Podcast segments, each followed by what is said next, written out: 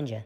Essentially owns it. So the concept came up, and I said, certainly I'd be strategically, it's interesting. Essentially, it's a large real estate deal. A lot of things could be done, but we'll talk to them a little bit.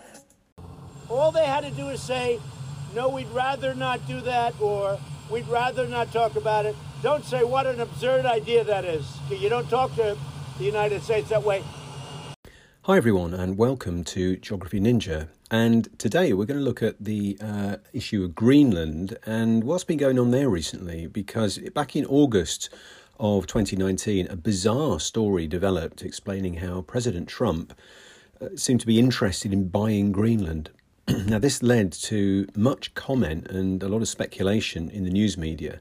Not all of it taken particularly seriously, but several commentators speculated on how locations, including Greenland, could be part of a wider strategic aim to exert control on lands in the Arctic.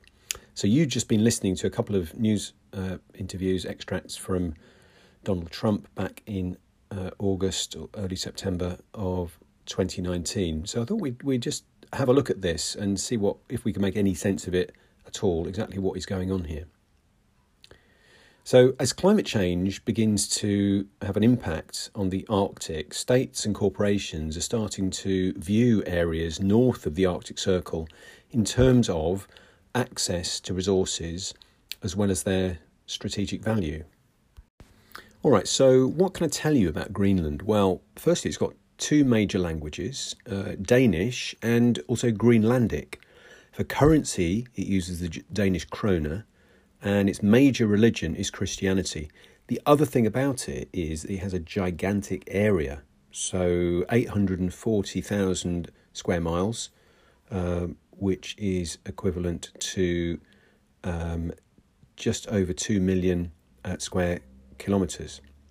So, politically, Greenland has a limited self government and its own parliament, although it is a Danish dependent territory, and um, every year Denmark contributes around uh, six, well, about sixty percent of Greenland's uh, budget.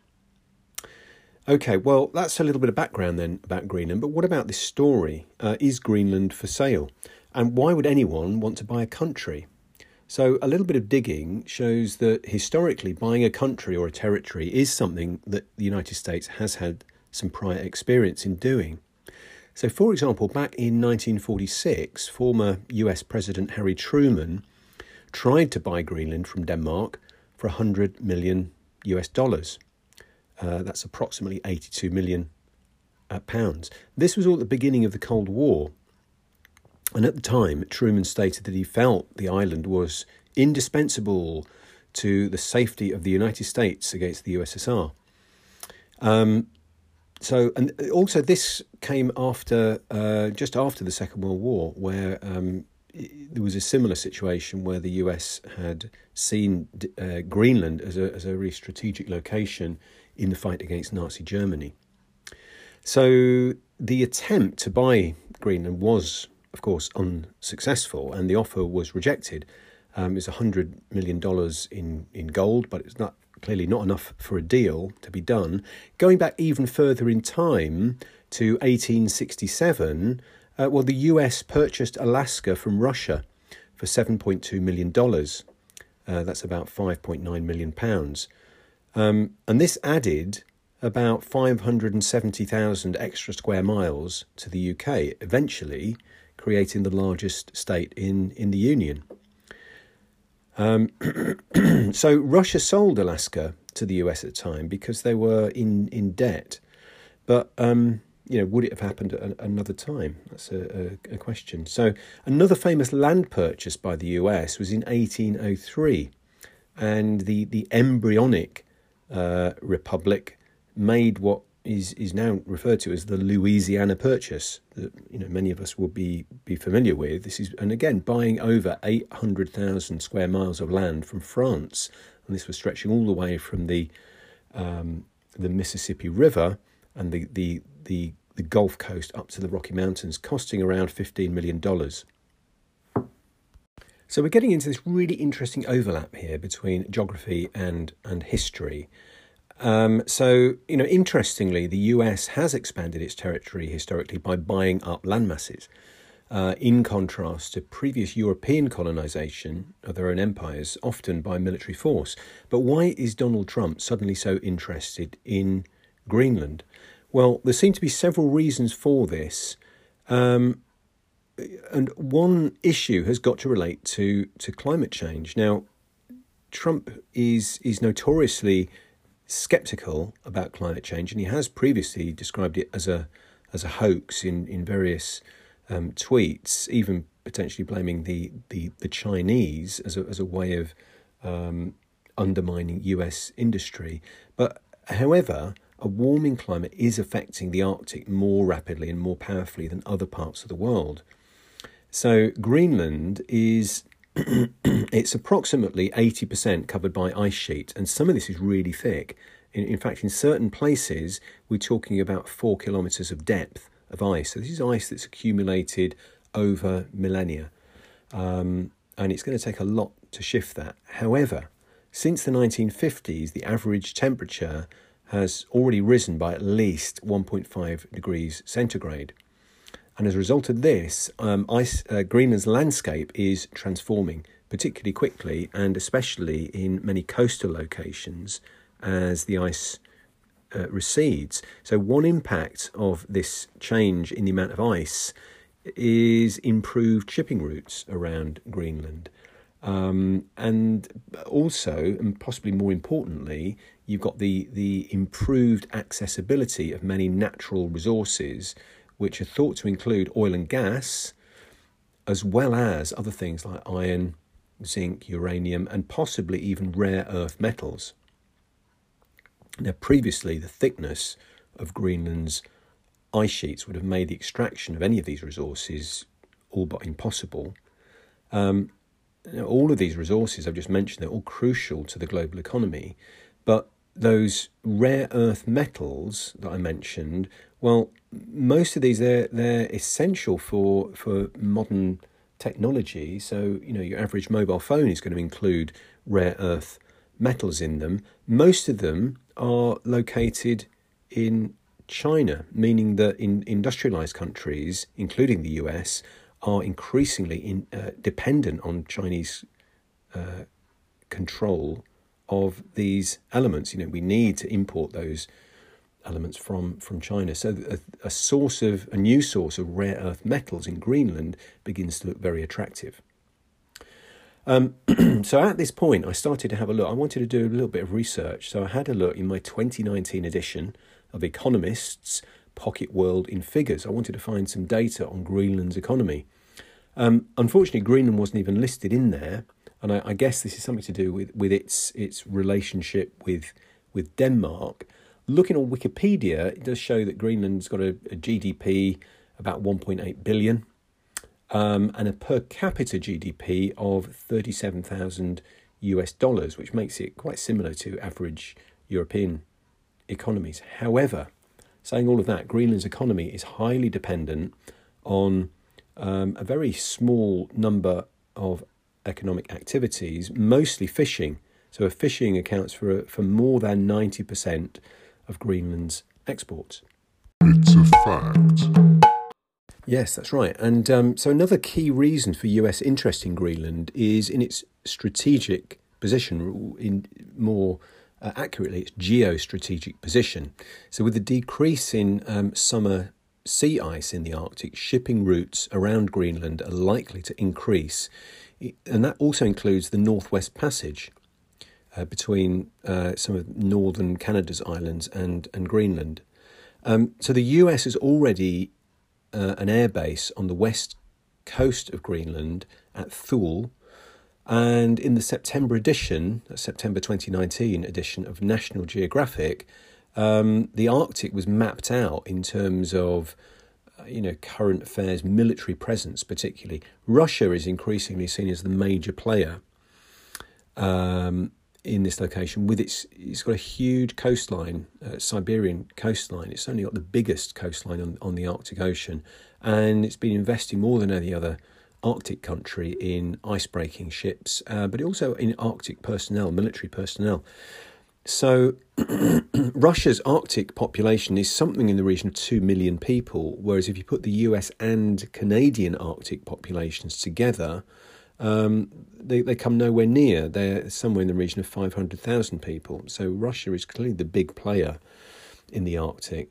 Um, Greenland's 56,000 population looks absolutely tiny uh, in relation to all of this, but its position is really important. So, all of this really opens up some questions as to how feasible it is uh, in the 21st century to, to buy territory, to buy another country, with all the moral questions that that raises. So, as an autonomous territory, um, the the Danish prime minister said, "Well, Greenland's not for sale. Greenland is not Danish. Greenland belongs to Greenland." Denmark still has some influence over Greenland, but going back to the Second World War, the United States actually had some protective custody over Greenland uh, at the time because Denmark was occupied by uh, Germany. Um, in 1979, Greenland gained home rule from Denmark following a referendum. And there has been some previous tension between Denmark and the US so in 1999, um, a Danish court ruled that the Inuit population, uh, who were exiled from their home homelands, home territories in northern Greenland, uh, well, the court ruled that was an illegal move. It was in, happened in 1953, and it was to make way for that U.S. airbase at Thule. So uh, However, the court didn't grant them the right of return to the area. So that was already some, some tension between Denmark and the US. More recently, in 2008, there was another referendum which granted uh, the Greenland population further autonomy and greater control over their resources. Uh, that referendum, incidentally, also led to the replacement of Danish as the official language by Western Greenlandic, so a much more indigenous uh, language. So, although Danish is still, uh, Denmark is still influential, that influence it's it's getting less and less over time. So, the most recent data I've got here was 2013, and this was uh, regarding mining and mineral resource exploitation. Well, this was actually given a boost in 2013 because Greenland's parliament decided to end 25 years of a ban on mining radioactive materials such as uranium.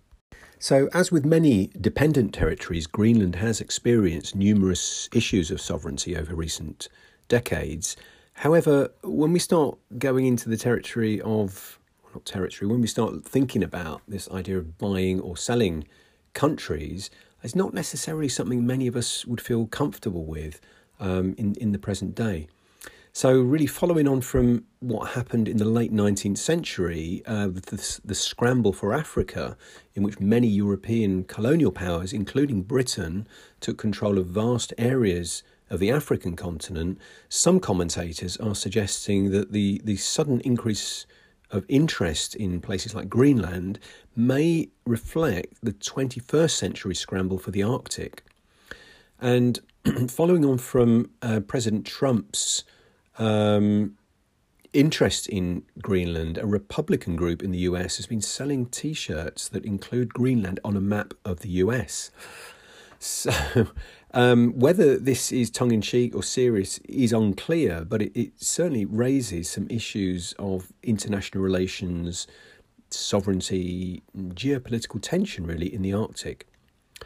So, um, Trump's suggestion over Greenland seems to be reinforced by um, a tweet uh, which had a photo which was showing what looked like Trump Tower, possibly Las Vegas, Trump Tower transplanted to a coastal village in Greenland with a comment promising not to develop Greenland in this way.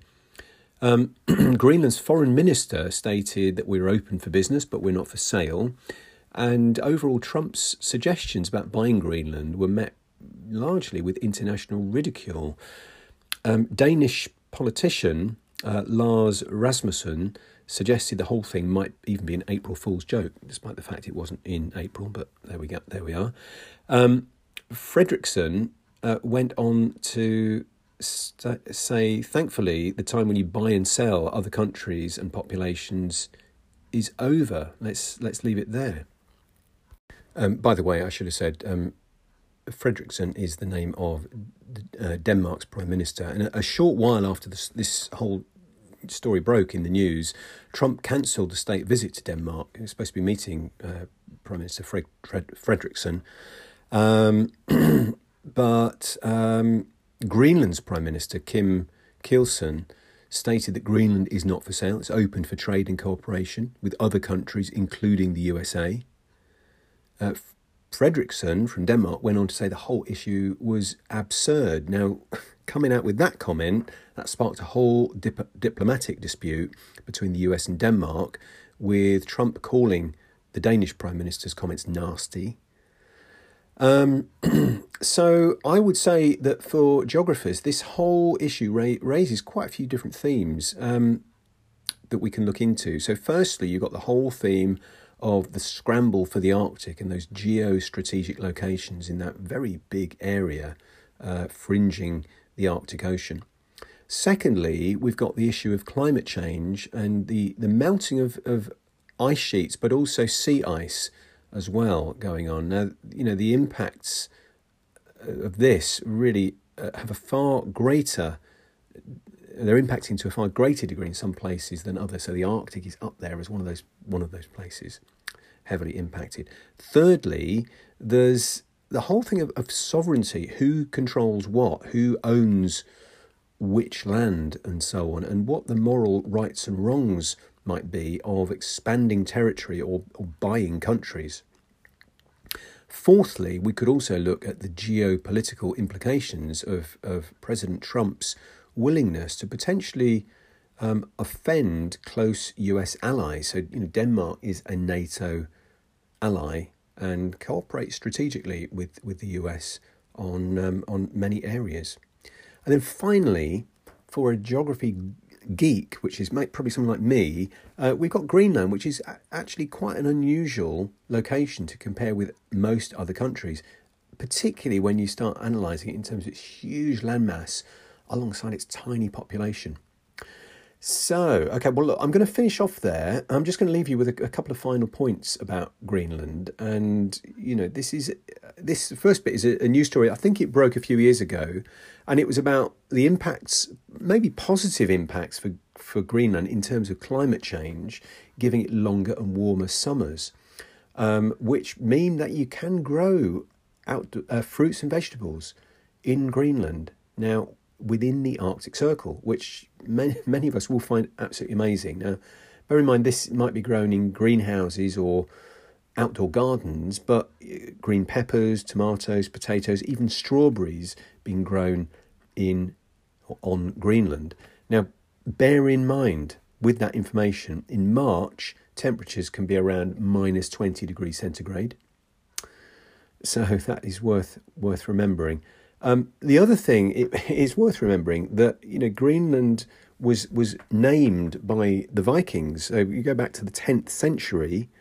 Um, Greenland was named, and you could maybe even look at this as an early display of marketing. So there's some evidence to suggest that the climate was slightly warmer a thousand years ago, and crops um, may have been grown uh, in in in Greenland e- even then.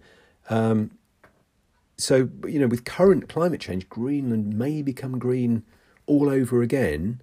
But either way, I think we can we can all agree it's certainly a very sought after piece of real estate.